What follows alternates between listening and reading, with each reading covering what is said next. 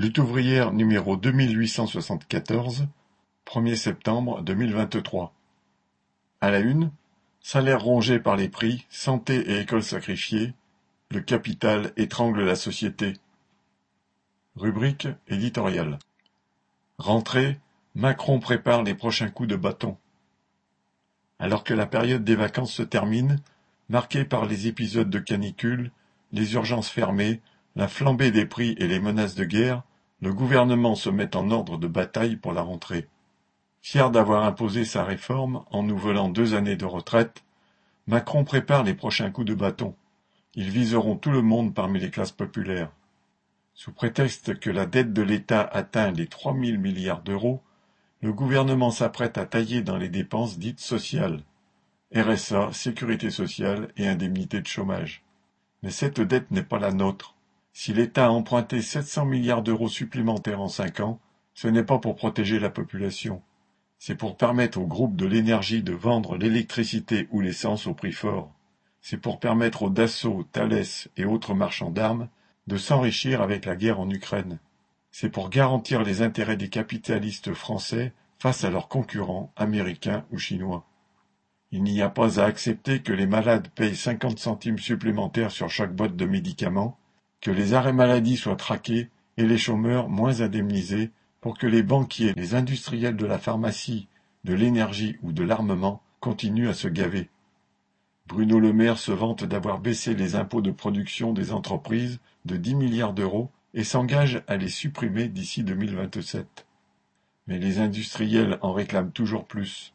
Et comme toujours, c'est à nous de payer la facture.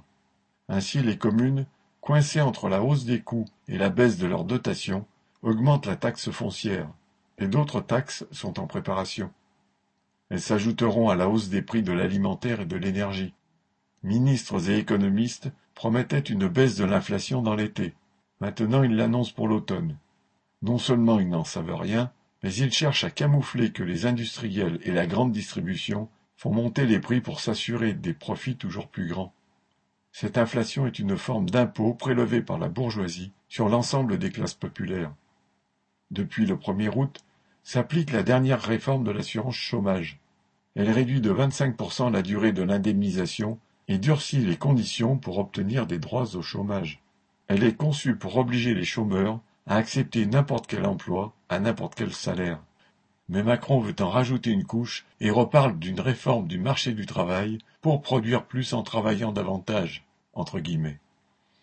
Les jeunes des classes populaires sont les premiers visés. Tous les prétextes sont bons pour les pousser à travailler de plus en plus tôt. L'apprentissage a explosé avec plus de 800 000 jeunes dont le maigre salaire est entièrement pris en charge par l'État. La réforme des lycées professionnels vise à augmenter le temps de stage en entreprise au détriment de la culture générale et à adapter l'offre à la demande, entre guillemets, c'est-à-dire les métiers enseignés aux besoins immédiats des entreprises. Si Macron prétend faire de l'éducation son domaine réservé, ce n'est pas pour offrir une éducation de qualité à la jeunesse des quartiers pauvres, c'est pour la mettre au pas. Pour l'embrigader derrière des valeurs militaires, il a déjà instauré le service national universel. En déplorant que 20% des enfants ne sachent pas lire ou écrire en sixième, ou qu'il y ait trop d'échecs à l'université, il prépare le terrain pour envoyer ces jeunes-là à l'armée ou se faire exploiter au plus vite à l'usine. En annonçant la restauration de l'autorité à l'école, entre guillemets, en sommant les enseignants d'être les gardiens des valeurs républicaines, entre guillemets, de contrôler les idées et même les vêtements des élèves, il drague avant tout les électeurs d'extrême droite.